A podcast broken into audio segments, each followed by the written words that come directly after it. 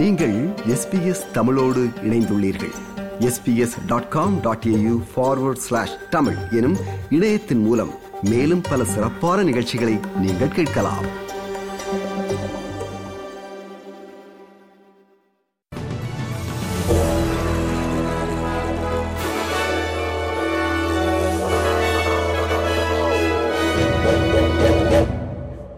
நேர்களுக்கு வணக்கம். இன்று பிப்ரவரி மாதம் பதினேழாம் தேதி வெள்ளிக்கிழமை. ஆஸ்திரேலிய செய்திகள் வாசிப்பவர் குலசேகரம் சஞ்சயன். கான்பராவில் உள்ள நாடாளுமன்றம் மீண்டும் இயல்பு நிலைக்கு திரும்பியுள்ளது. சந்தேகத்திற்கிடமான பொதியொன்று நாடாளுமன்ற வளாகத்தில் இருப்பதாக இன்று நண்பகல் வேளையில் தொலைபேசி அழைப்பு மூலம் காவல்துறையினருக்கு தெரிவிக்கப்பட்டதை அடுத்து பார்வையாளர்கள் மற்றும் பொதுமக்கள் வெளியேற உத்தரவு பிறப்பிக்கப்பட்டு அந்த பொதி குறித்த விசாரணைகள் மேற்கொள்ளப்பட்டன. ஆபத்து இல்லை என்பதை உறுதி செய்ததைத் தொடர்ந்து பொதுமக்கள் மீண்டும் நாடாளுமன்றத்தினுள் அனுமதிக்கப்பட்டுள்ளனர். பணவீக்கத்தை சமாளிக்க வட்டி வீதங்களை தொடர்ந்து உயர்த்திய ரிசர்வ் பேங்கின் முடிவை அதன் ஆளுநர் பிலிப் லோ நியாயப்படுத்தினார். நாடாளுமன்ற குழுவின் விசாரணையை இரண்டாவது தடவையாக இந்த வாரம் எதிர்கொண்ட பிலிப் லோ கடன் வாங்குபவர்களையும் பணம் சேமிப்பவர்களையும் வேறு வங்கிகள் சிறப்பான வட்டி வீதத்தை வழங்குமா என்று தேடுவதை தொடர வேண்டும் என்றும் வங்கிகளுக்கிடையே போட்டி இருந்தால்தான் சரியான வட்டி வீதங்களை வழங்க வங்கிகளுக்கு அழுத்தம் கொடுக்கப்படும் என்றும் கூறினார் It's a really challenging environment for many people at the moment. We recognise that the full effect of the higher interest rates is yet to be felt, with some borrowers still benefiting from low interest fixed rate loans. It does remain to be seen how these various influences on household spending balance out. If what we've been seeing recently is extra spending as people enjoyed their usual freedoms for the first time in three years, a period of belt tightening could now follow. So it's a really complicated picture at the moment on the household side. குழந்தைகள் வளர்ப்பில் அரசின் கொள்கையை மாற்றி அமைப்பதற்கு உதவ சுமார் நூறு வல்லுநர்கள் கன்பராவில் நேஷனல் ஏர்லி இயர்ஸ் சமிட் என்ற உச்சி மாநாட்டில் கலந்து கொண்டார்கள் ஐந்து வயதிற்கு குறைவான குழந்தைகளின் வளர்ச்சியை மேம்படுத்த புதிய தேசிய மூலோபாயத்தை உருவாக்க இந்த உச்சி மாநாட்டில் புதிய யோசனைகள் விவாதிக்கப்பட்டன. பூர்வீக குடி பின்னணி மற்றும் இங்கு குடிவந்தவர்களின் குழந்தைகளை இந்த மாநாடு குறிவைத்து ஆராய்ந்தது என்றும் அவர்களில் பலருக்கு போதுமான ஆதரவு கிடைப்பதில்லை என்றும் சமூக சேவைகள் அமைச்சர் அமெண்டா ரிஷ்வத் கூறினார்.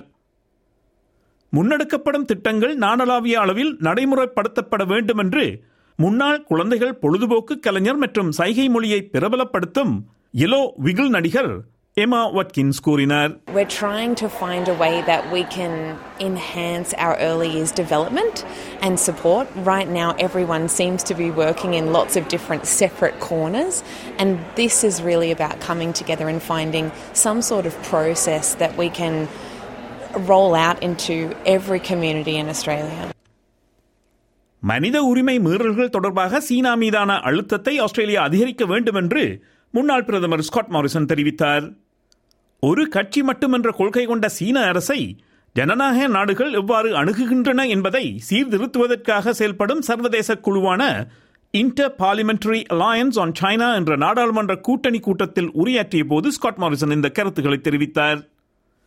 சீன அரசின் அதிகாரிகளுக்கு எதிராக கடுமையான தடைகளை விதிக்க வேண்டும் என்ற ஸ்காட் மாரிசனின் அழைப்புகளுக்கு வெளியுறவு அமைச்சர் பெனி வாங் பதிலளித்தார் I- I'm not sure how much advice it would be sensible to take from Mr Morrison on foreign policy.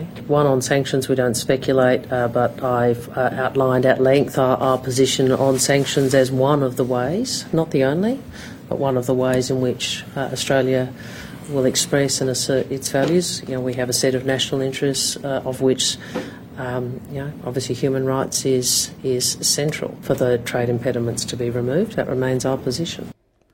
வரி ஏய்ப்பு செய்பவர்கள் மீது நாட்டின் வரித்துறை மற்றும் காவல்துறை இணைந்து எடுக்கும் நடவடிக்கைகளில் குறிப்பிடத்தக்க முன்னேற்றம் அடைந்துள்ளதாக இரு துறைகளும் கூறுகின்றன இந்த இரண்டு துறைகளும் இணைந்து நடத்தும் ஆபரேஷன் ப்ரொட்டேகோ என்ற செயல்பாட்டின் மூலம் நாட்டின் வரலாற்றின் மிகப்பெரிய ஜிஎஸ்டி வரி மோசடி கண்டுபிடிக்கப்பட்டு இந்த மோசடி நடவடிக்கைகளை ஊக்குவித்ததாக சந்தேகிக்கப்படும் பத்து பேருக்கு எதிராக தேடுதல் பிடியாணை மற்றும் எச்சரிக்கை கடிதங்கள் அனுப்பப்பட்டுள்ளன இதன் மூலம் அதிகாரிகள் ஒரு கடுமையான செய்தியை பொதுமக்களுக்கு அனுப்புகிறார்கள் என்று உதவி கருவூல காப்பாளர் மற்றும் நிதி சேவைகள் அமைச்சர் ஸ்டீவன் ஜோன்ஸ் கூறினார் The, the Serious Crimes Task Force has is, have issued 10 warrants um, across three states.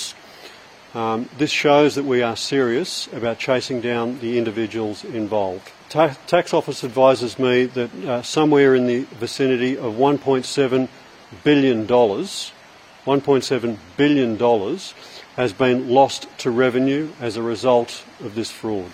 வரும் வாரங்களில் குற்றம் செய்தவர்கள் மீது குற்றப்பத்திரிகை தாக்கல் செய்யப்படும் என எதிர்பார்க்கப்படுகிறது என்று வரித்துறையின் தீவிர நிதி குற்ற பணிக்குழுவின் தலைவர் ஜான் ஃபோர்ட் கூறினார் We are actively monitoring intelligence both across the social media platforms but also through community information and information we get through our law enforcement partners as well as um, institutions such as banks.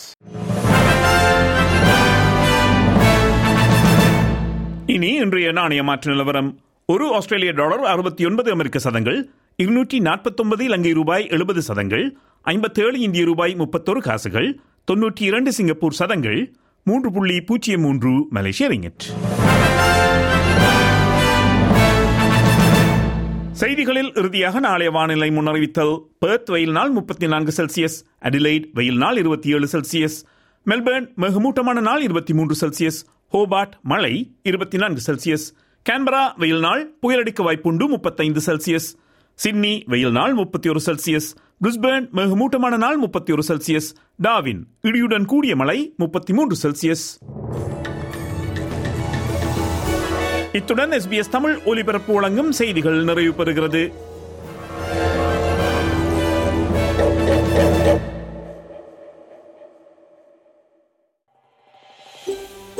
இது போன்ற மேலும் பல நிகழ்ச்சிகளை கேட்க வேண்டுமா? Apple podcast Google podcast Spotify என்று podcast கிடைக்கும் பல வழிகளில் நீங்கள் நிகழ்ச்சிகளை கேட்கலாம்.